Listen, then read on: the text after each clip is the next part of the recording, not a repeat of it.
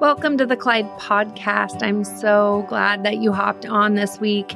If you come on every week or you're a subscriber to this podcast, you know that I get to sit down and interview people that are experiencing God running into their lives in the messy places, the hard places, the beautiful places. And He's doing amazing things through them. And this week I got to sit down with my friend Gabe, and I admire Gabe so much, as you'll hear He's absolutely stunning in the way that he serves the people around him. He's lived a crazy life, experiencing so many different things. He's a husband, he's a father, he's a storyteller, a business owner, a friend, an artist, a poet.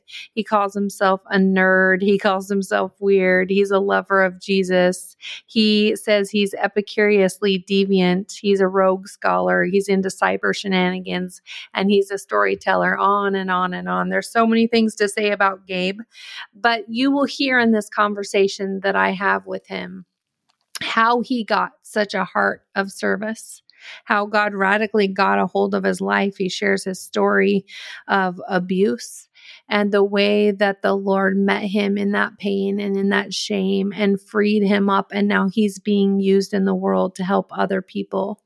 I love that I could sit across from a man who's so vulnerable, has so much to share, and who isn't serving people and doing ministry from a place of being put together, but from a place of having a real live collision with Jesus, an experience with God where God radically changed him so much so that he can't help but help others. Gabe gets vulnerable in this interview. He gets emotional in this interview. And I have a feeling it will meet you where you're at in a special way, and God will use it to encourage you. So take a listen. Well, Gabe, this is so fun to have you on the podcast. You are a huge part of this podcast and you make it happen every single week on sort of the back end, the technical production end. And I've had the great privilege to serve and do ministry with you uh, for the last few years. And before I worked with you in this capacity on the podcast, I was so blown away by my experience working with you and the way that you serve the people you're working with, the way that you have this light about you, your attitude towards other humans, the way that you are just, you don't make it about yourself. You're so humble when you serve. I, I thought, oh man, this is going to be so fun to have this conversation because there's something about you that's just so unique. And most people aren't like you in this way, this humble service uh you just the way that you give to other people. It's so unique and i'm having a hard time even putting it into words so i'm just going to start peppering you with questions. But i'm so glad you're on here and i want to start by kind of talking to you about what shaped your attitude about service that you serve in such a humble helpful kind loving way well, well, first, thanks for having me. Um, I'm so excited to get to be here. I would say that so much of my servant's heart or this attitude of serving and pouring out and giving comes from knowing my identity in Christ. I think that as I look back, the big pivotal foundational thing for me was finding so much truth in who Jesus is to me and what he's done in my life that mm-hmm. finding that love and finding that compassion and finding in the midst of that a heart of empathy for other people that I couldn't do anything but serve. Hmm. I, all I could do was to give and to try to convey this love that I saw because it was radical for me. It changed everything. It's interesting when you talk about this because I think if people who are listening could hear or see you in action and see what I see, you are so humble. You're working overtime, you're pouring yourself out, but you're the guy in the background that doesn't get the credit, doesn't get the props. And yet I see you in these one on one conversations and you're caring for the people you're serving alongside. You're checking in with them. You're doing whatever you can to make their job easier. And you've done that for me and so many people on our Collide team. I think it's, it's interesting that you sort of connect the dots back to your identity identity in Christ because a lot of people, when they see Christian leaders, they see Christian leaders on platforms getting the accolades and the likes and all of the attention. And some people have even been hurt by Christian leaders and would say, when I see a Christian leader, I see somebody who makes it all about them or who manipulates or who tries to have all the power. And you're looking at Jesus and you're not displaying your active service in any of those ways. You really have this attitude of, I'm here to serve. Why do you think you're able to see? Are you looking at a different Jesus than other leaders who sort of display this power, big platformed, it's all about me thing? Or what's the difference? Uh, you know, I don't, I don't know if I can speak exactly to their experience with Jesus, but what I can tell you, what I've come to know is somebody who loved me for me. Because, like, to be frank, I've always been weird. I've always been the weird kid in the back of the class, or I've always been, you know, the one with funny colored hair, or or the clothes that didn't fit in with whatever was going on. And you know, I used to knock myself for that because, you know, in my own family story, you know, we didn't have a lot. We didn't come from wealth or affluence and and you know i got hand me down clothes. And uh, the way that that played out for me was i spent a lot of my time in my early years just stuck in this perception that i wasn't good enough stuck in this mm. idea that, you know, wherever I went, I wouldn't be accepted. And I think that what I found in Jesus was complete and total acceptance in who I was because that's who he created. Mm. And I think that when I had that paradigm shift, I realized that he loved me, like me, the person he created. And it, and it wasn't about the concept of who everyone else thought I was. And that was something that I used to be paralyzed by whether it was in social settings or in stepping out in anything in life. I was like racked by anxiety. And, you know, Jesus changed all of it. And I'm reminded about the Moravians in Herrnhut, Germany. They were fleeing persecution in Czech Republic, uh, not Czech Republic, but at the time it was Czechoslovakia. They found some solitude and rest in, in Germany with Count Zinzendorf. And they started this prayer meeting and it started praying like around the clock. 24 hours a day for 100 years. And as they like went into this heart of prayer, went into the seat of prayer, they actually like stopped praying for their own protection and they started like turning out and they realized that as they found themselves in the presence of God, their hearts changed. And hmm. the more time they spent with God, the more that they sought his heart, the more that they saw what he saw, which was this, this desire to love and embrace everybody. And they had this saying you know, worthy is the lamb that was slain that he would receive the reward for his suffering. And and the first time I heard that, it just absolutely broke me. And and I I, I can't tell you the story today without you know the emotions welling up and, and thinking that um, mm-hmm. you know this this God, this this Savior, this this Jesus who uh, loved us so much that He gave everything. It, I mean, it was mm-hmm. it was paramount. It changed it changed all that I was. Hmm. It's so interesting you tell that story. And there was a phrase you said where the more they spent time in his presence, they stopped praying for their own protection and started to turn out. Yeah.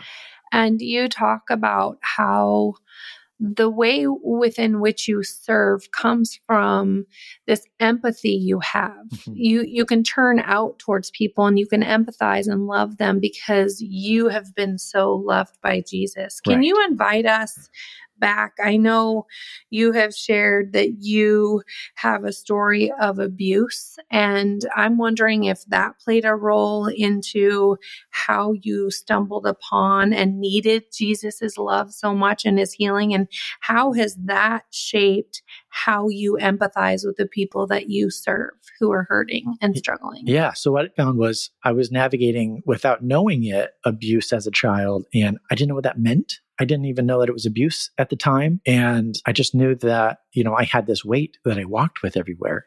And, mm-hmm. and as I got older, it became pretty evident to me that I was so different from everybody else. And in part of that difference, you know, I, I was ashamed because I, I think at some level I realized that, uh, or, or I had this fear that if people found out about my secret, about this thing, um, that they wouldn't like me that I would be rejected and that, uh, you know, I, I would lose value in their mind and in their eyes. And, mm-hmm. and um, so I walked with anxiety and fear everywhere I went, just absolutely paralyzed. My, I couldn't, I couldn't make a phone call. I couldn't talk to people in public.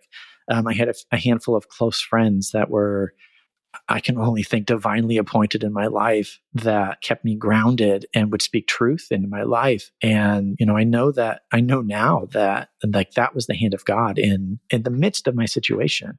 And I, I think that as I stepped through that process even, and unpacked it and leaned into that, I, I realized that there's there's power in the story of our origin. There's power in the things that might rob us of joy. There's power in the things that might have caused fear or anxiety because we can actually steal the power of the shame from that when we can tell that story, when we can embrace uh. that story. It loses that hold over us when we get to engage in that in community. And then you see come full circle that um, no, it's not true. It's all a lie. And that people will love you for you despite your story. And I think that that's the kind of Christianity that saved my life is hmm. finding real community and finding people that embraced who I was, even though I was scared of it. Hmm. I love that you're saying that we can steal the power of shame by telling our story. And yet, just a few minutes prior to saying that, you describe yourself as walking around with a heavy weight and you didn't feel like you could tell anyone because you are so ashamed how they would view you if you told them. And that's kind of the double bind of experiencing abuse, experiencing something terrible that happens to us, and then we don't feel like we can invite anyone into that story. So we're living with this terrible thing that happened all alone. And so it festers and it gets more sick and it keeps bleeding and it hemorrhages yeah. because there isn't community or God or anyone that we're letting in to help us. And I'm curious why you think that we think when someone harms us, someone wounds us, someone abuses us, why do we go to that internal place that somehow we should be ashamed? What I, do you think, is going on there? I think what happens is uh, this: we have this internal narrative, right? Or at least in my own case, you know, I would play through these these experiences and assume that I did something or something that I was merited the experience that I had. Mm. I didn't think of it, I was a victim or that this is something that happened to me. And in fact, moving past my abuse was realizing that I might have been victimized, but that didn't have to be my identity. I didn't have mm-hmm. to be a victim for the rest of time for the rest of my life i could like draw a line in the sand and say oh there's life on the other side of this Mm-hmm. And realizing that I didn't have to live with this victim mentality for the rest of my life was also paramount. But that came out of finding this new life, this new heart in Jesus, where, you know, I, I feel like there was this like line in the sand where I had this ministry experience, you know, where in the receipt of ministry at this conference and, and God just started like pouring into my life and just completely broke me in his presence and I've said that I died that day. My my shame and my and my and my sorrow and all of these things that were wrapped up in that victimized mentality died. Hmm. When when Jesus wrote rewrote my story. Um, and out of that, I see the power it can have in someone's life. Mm. So how could I not? Mm-hmm. You know, it's interesting. I I'm listening to you talk. It's it's reminding me of a conversation I had with a woman recently who, uh, you know, is came into the Collide ministry and is in a place where she desperately needs help. And yeah, as a child, she experienced being abused by some family members, and when she came out with it uh, to her parents, the sort of message that was sent was that she wasn't abused and that she's being dramatic and that this will hurt their family. And if anything did happen, it was her fault for it happening.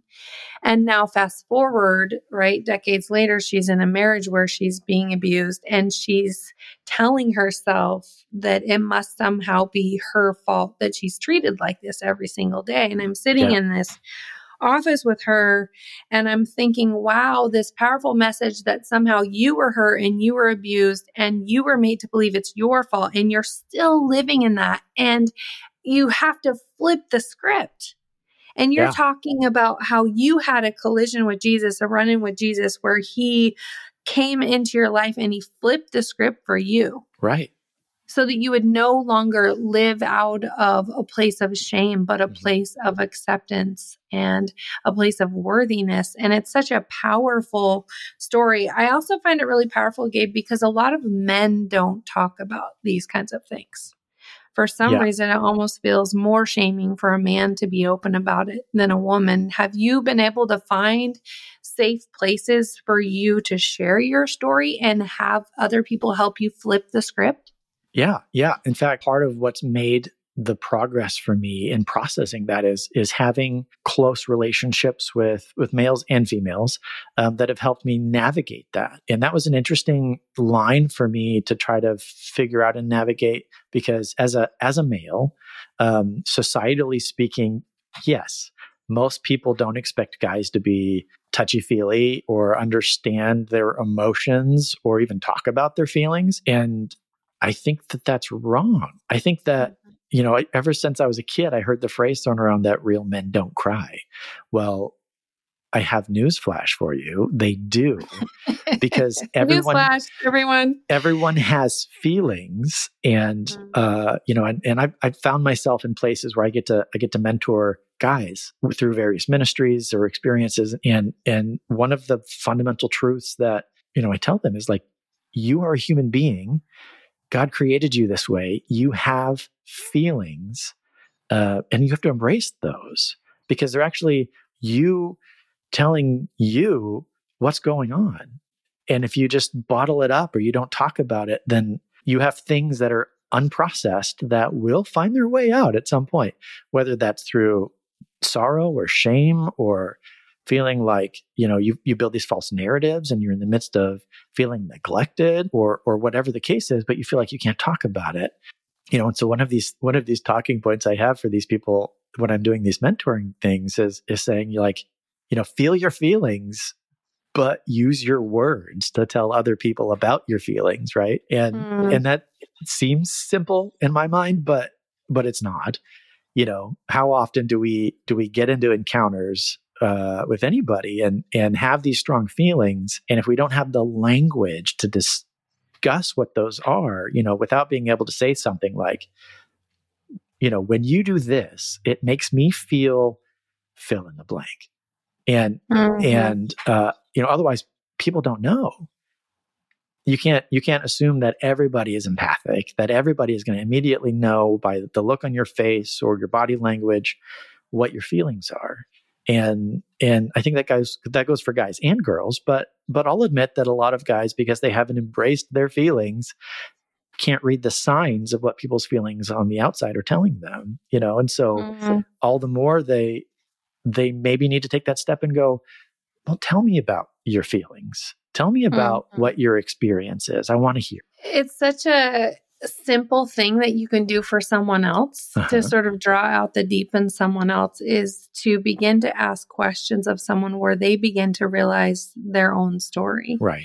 Where they begin to tap into their own feelings. I know I had that experience when I was you know, around 20 years old and a woman that I rented from invited me into her house and served me coffee and snacks and just began to over like this ministry of hospitality that she had just began to ask me questions. And i realized i had a story. I realized i had abuse and neglect and things that i'd never told anyone. And sometimes it does take someone else yeah. drawing that out of you as well.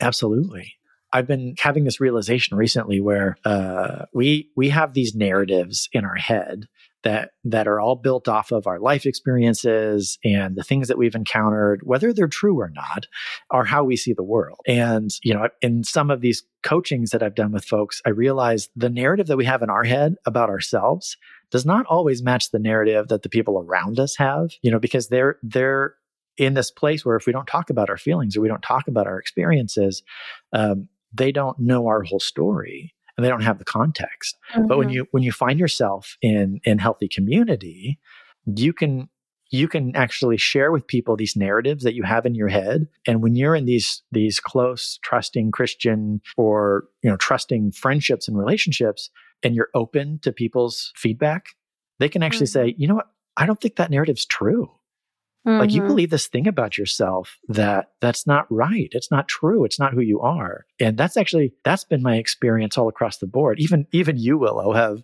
have called me out on things just in working together and and it's been it's been life-changing for me. Um, mm-hmm you know, I remember one phone call where you had actually asked if I would be willing to to work with you on the podcast, and I said, "Well, I don't know. I haven't really been a podcast editor before," and and I, I hemmed and hawed and gave you a, a bunch of excuses, and and you know, you just called me out and you said, "Gabe, I think that's self doubt," and I went, "Oh, you're right. Mm-hmm. Oh, that is self doubt." you know, it, you're at a place where you can allow people you trust to speak into your narrative mm-hmm. you know, and, and go, oh, oh, that's not true. Oh, I can be better than this, right? I, I don't have to be stuck mm-hmm. with what I thought was true about myself. I can actually listen to God speaking through other people and in these safe spaces know that He's got my back. And so, like, finding yourself in healthy community is life changing because you're not just this echo chamber of false narratives that roll around in your head. Your mental, spiritual, and emotional health is worth time, energy, and investment. As women, we can sometimes struggle to find the space and time necessary to focus on rejuvenating our minds and our spirits. But the truth is, our health is worth it. The Collide Counseling Bundle is an online course featuring 12 videos of mental health professionals giving their best advice, journals, resources, and so much more to help walk you through the topics that are most relevant to your life anxiety, broken relationships, body image, and more. We are so thrilled to be making the resources for a sustainable healing journey available for the same investment as what one therapy session typically costs $99. It's time to invest in your healing and wholeness. Learn more at wecollide.net slash counseling bundle.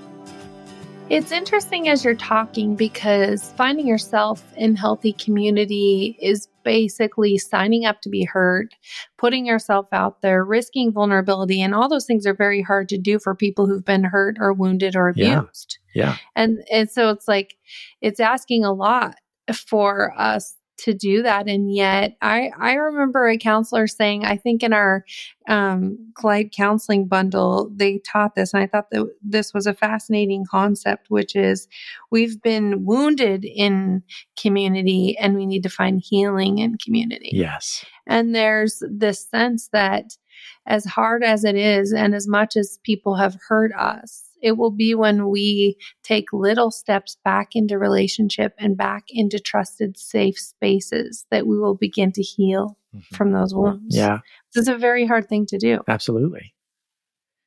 Gabe, it, what's interesting to me is you are talking about the importance of letting community speak into our lives and flipping the script and you know feel your feelings, but use your words. I mean, use that. Like, if we just picked this clip out of the podcast, someone would think, wow, you're so wise. What, what a, um, what a man with a high EQ and a sense of self awareness and all of those things. And yet you have arrived at this place. But if we rewind back to your story of abuse and however long you lived in the shame and the silence and the secrecy of that, you now have come out and now you're like a proponent, meeting and mentoring people and doing ministry and empathizing with people and inviting people to share their stories. That's a uh, radical conversion that we're talking about to go from a man who held things in to a man who is now encouraging other people to open up. Yeah. Yeah.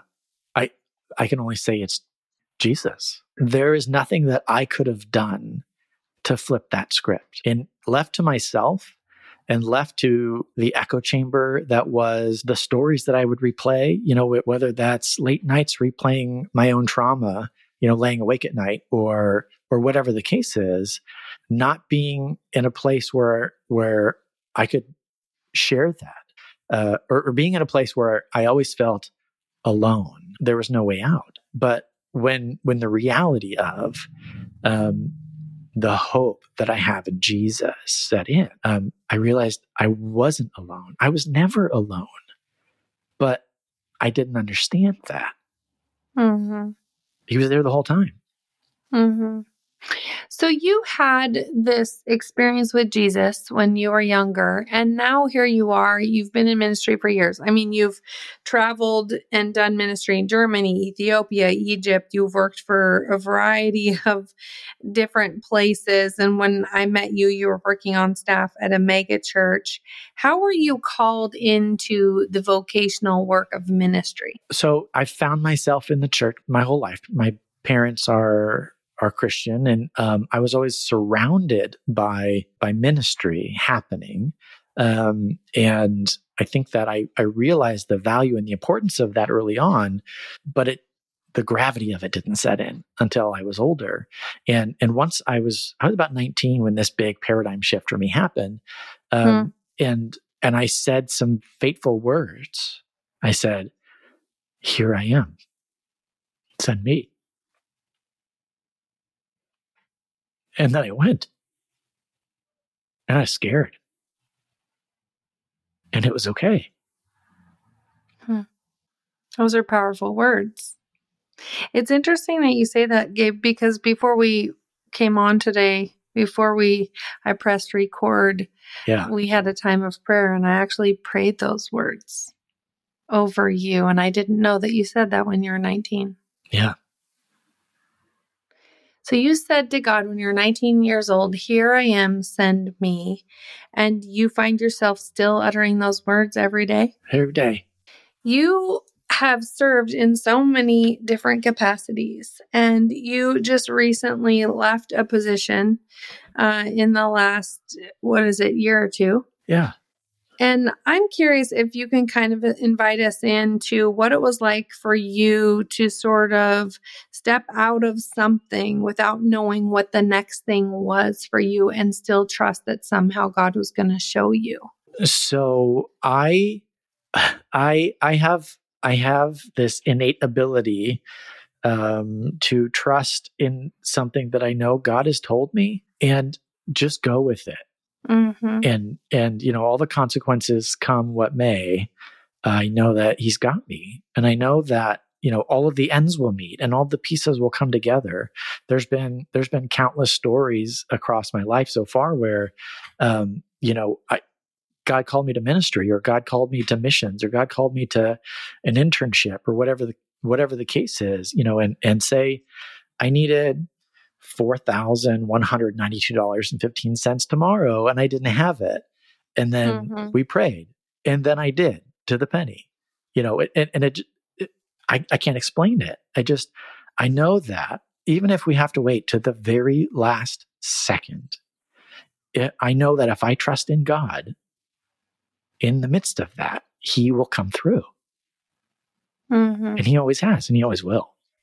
I think what's interesting to me is, and I'm kind of curious if you can invite us into your experience and correct me if I'm wrong in understanding it, but you left a job yeah. recently, yeah. a full time position, and there was another job on the line, but they weren't ready for you. Uh-huh. And so, in some sense, I'm curious if you found yourself sort of going, oh goodness, what did I do? I just left this job and this job isn't ready.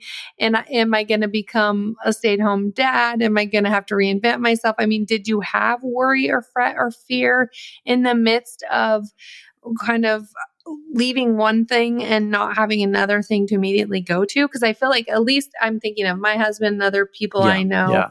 and not trying to be sexist i think females would feel this way too but uh, you know, for a lot of men, they feel the pressure of I need to be the provider, uh-huh. all of these sort of gender yeah, roles yeah. and and feelings about that. So to step away from a job and not have another one ready, and all of a sudden you're at home every day, mm-hmm. cooking dinner and yeah. taking care of the kids while your wife works. I mean, what was going on for you emotionally and mentally in that time to stay full of faith, believing God was going to give you sort of a lily pad to, to land on? Uh, well, I, I, think the the big thing in in the midst of all of that process is is I didn't know when my my end in that in that professional vocational ministry was going to be, but I knew I wasn't going to do that one thing forever. And so in my mind, I knew it, I knew there was always an end in sight, even if I couldn't see it, um, because life happens in seasons, and I just didn't know when the season was going to come to a close. And uh, a big piece of that was financial. You know, I I didn't know how all the ends were going to come together. I was the primary income earner in our home, and hmm. um, hmm. uh, God just made a way. Um, you know, my my wife had gotten um, a, raise, and her role had changed, and um, the doors opened, and I got a phone call from a friend who said, "Hey, there's this opportunity." Um, and we want to bring you on. You know, it'll be part time to start, and and you can transition into it. And um, I said, cool. So I, I went to the the church and said, hey, I would like to talk about making a transition. And um, you know, they they met and and they felt that it would be better if I just stopped. and uh, then I I just had time. Uh, but but what I realized after the fact is um, you know, I worked a lot and I, and I, I gave and I gave and I gave. And what I, what I was struggling with was how much time I was putting into ministry and in, in the midst of that, how much time I wasn't spending with my family. And, mm-hmm. and as I sought God about what that meant or if there was going to be an end in sight or, you know, how that was going to play out. Cause I was, I was missing my family. Um, mm and and missing moments where my kids were growing up and I'm not there and and it it broke my heart and uh you know and I'm seeking God and going God what when when does this end when when do I get to do this next thing um and whenever I was in these times the only thing I heard was God say what I have for you is rest but I I couldn't put the pieces together I didn't understand but I knew that there was going to be rest and then it it happened. It just happened. That's the way God works. Um, and I found myself on the other side of it, and I had almost an entire year of time where I got to be introspective. I got to, uh, you know, steer back towards things that I I loved but didn't have time for anymore, um, and and kind of rediscover some of the giftings outside of the roles that I was in before uh, that that God has put in me and and re-explore those things, and and it it turned into just this beautiful experience where I remembered how much I loved storytelling, and I remembered how much I loved um, hearing other people's stories, and then getting to help tell them, which is actually why uh, I think I found my way into vocational AV to begin with. Hmm. You know, I think a lot of people who would find themselves in the exact same position you're in would not have the same perspective as you. It's a perspective shift that that can change a circumstance. If yeah. if you know, someone leaves a job planning on another job and the other job doesn't work out, it's very hard to look at that as, oh, that's the rest God's been talking about sure, that I need. Instead, they're worried and fretting and stressed and hustling to try to make something happen. I mean, that's the natural response that yeah. most people would have. But you have this this way of looking for what does God have for you to receive, even if the circumstances aren't playing out the way that you wanted them to. And I think that's a good challenge for those of us who are hearing your story to just go, how can I shift my perspective? Maybe these circumstances didn't go the way that I planned them to go, but surely God must have something for me here. Yeah. And then look for it. Yeah. Well, and you know, God, God is always speaking. And I think that if we, if we open ourselves up to it, um, and, and just keep loving people well and serving that he puts people on our path that, that can help speak into our lives. Um, you know, I, it was actually foretold, someone had a vision, uh, that I wouldn't be at this church forever, and that um, I would move on into uh, you know a professional business entrepreneurial role, um, and and you know it took five years to get there, and uh, we don't always understand the timing that God has for us, but if we can trust that He still has our back, then then we can be okay. You know, I, I want to lean into that story for a minute because I think it's important for people to understand that if you rewind back five years ago, and I think you told me yeah. it was like at a barbecue or something, you're handing a friend, this woman, a burger or something, and she spoke these words over you. Yeah. And here fast forward five years later, even when it seemed like for a moment there you left a job for no reason and the circumstances weren't working out, now the vision that was spoken over you five years ago is becoming an actual reality. Can you uh-huh. kind of tell us what happened at this barbecue when you handed this sure. lady um, dinner? Um, so, so it actually it actually links a little bit farther than that, but I'll try to keep it succinct. Um, I I was a I was a missionary and I was doing uh, photojournalism in Egypt uh, as it was at the time, and and there was this big conference, and there was this worship leader at this conference in Cairo who who um, you know we, it happened all the time. You work with somebody, and and the the funny in my mind thing that you say when you're in these like vocational international ministry things is you work with people that you'll probably never see again and so uh, i always thought it was funny to to you know tell them goodbye by saying see ya have a nice life you know because i'll probably never see you again and so uh, mm. i was standing on the stage as tech director at this at this mega church you know like uh, gosh, eight years later or something. And in walked this worship leader that I saw one time in Cairo. And, wow. and immediately they remembered me and knew me by name, you know, and I said, how, mm. I, how did you, why are you here? And, you know, like, uh, God just kept putting the pieces together and, and this person continued to be a reoccurring person in my life from time to time for five years, um, in, in ministry. And then, uh, you know, I, this last time that they were they were out visiting because they they were a traveling missionary group and and uh, I I asked them um, if they had a space if they had a time to to rest before they hop in their vehicle and drive back to another state and they said no and so I just invited them into my home so that they could have this safe space because I remember um, again, this goes back to this goes back to the empathy piece. But but I remember being in ministry and and just coveting those seasons, even if it was an hour of downtime post these ministry outpouring things where you mm-hmm. just got to mm-hmm. be and and know that you were okay and know that you were safe and so i i invited him home my daughter was uh, a week old and um and so I made burgers. I mean, I just ran to the store and got a bunch of frozen patties, and it was the least I could do in my mind um, to to show them the love of Christ, to show them this space of rest. Because mm-hmm. it there's probably more to unpack here in this statement, but but ever since I had this big paradigm shift, I realized that everything I have, everything that I am, everything in my life is not mine. It's mm. God's. And so and so how could I not invite people in?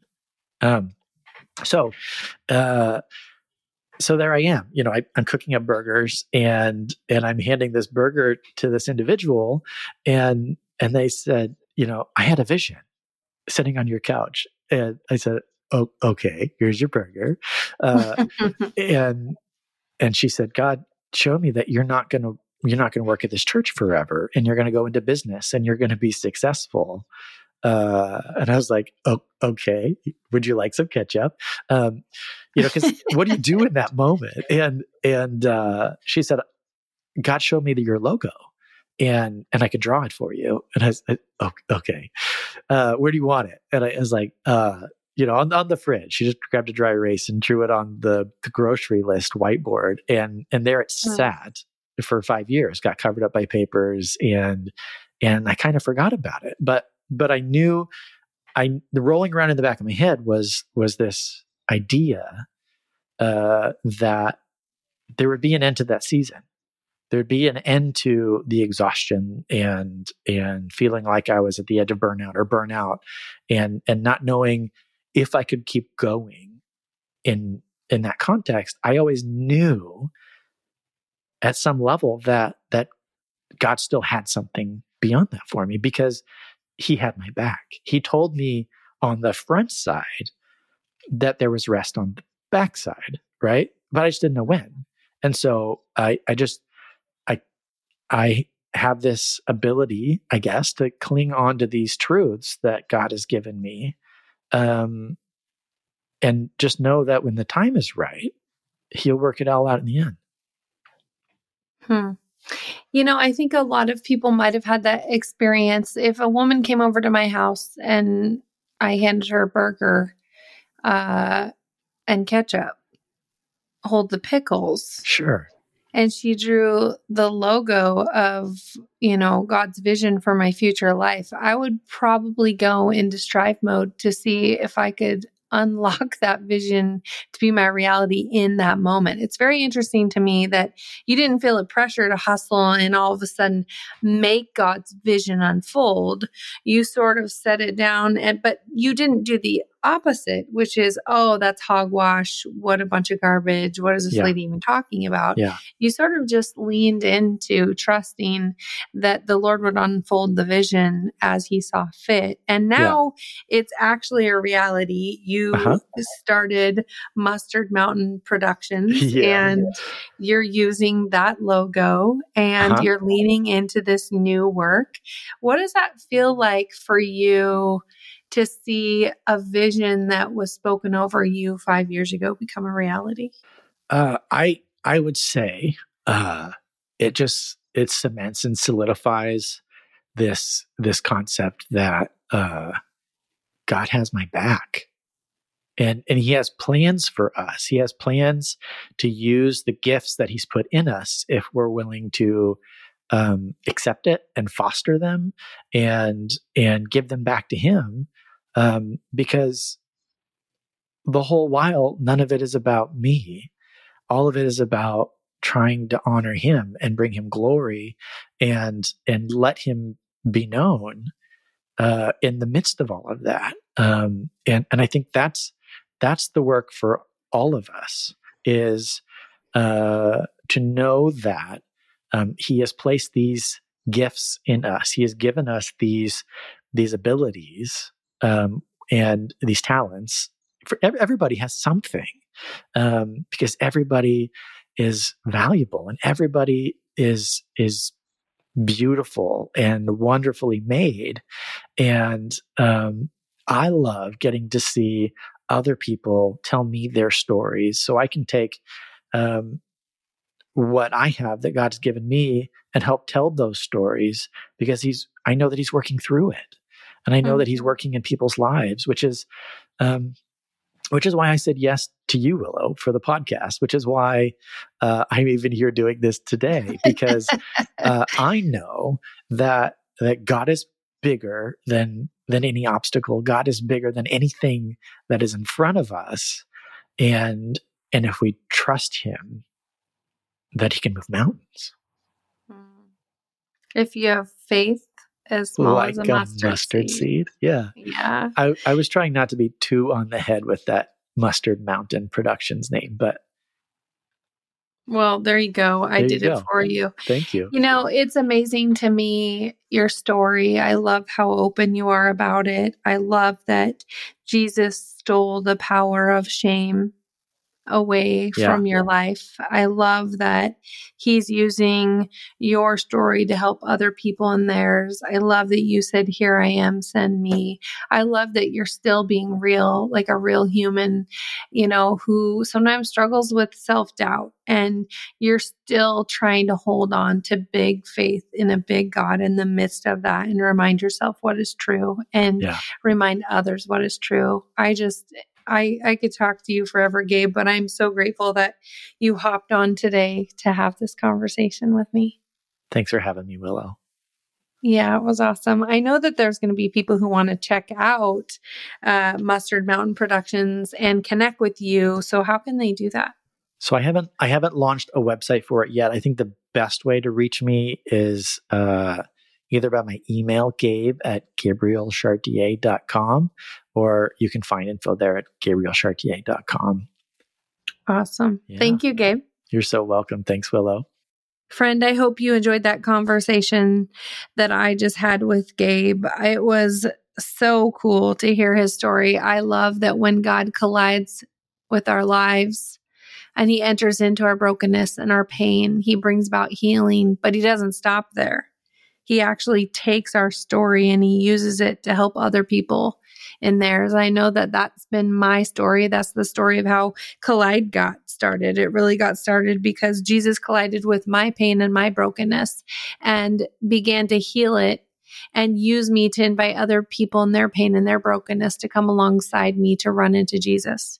So it's so very cool to hear this man talk about this pain and the shame and the abuse that he experienced but then to see how God has shown his radical love and that love has transformed Gabe. And now God's using Gabe in this world to remind other people that they matter and that they're loved. What a gorgeous story.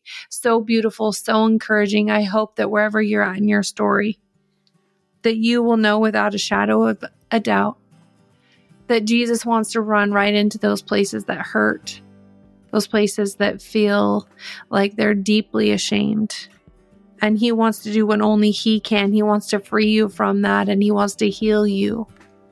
And then he wants to use your story to help other people that you have empathy and compassion for. And so be encouraged today, friend, that Jesus is alive and well and colliding and doing things in us and then through us. Have a great week, and we'll catch you next week.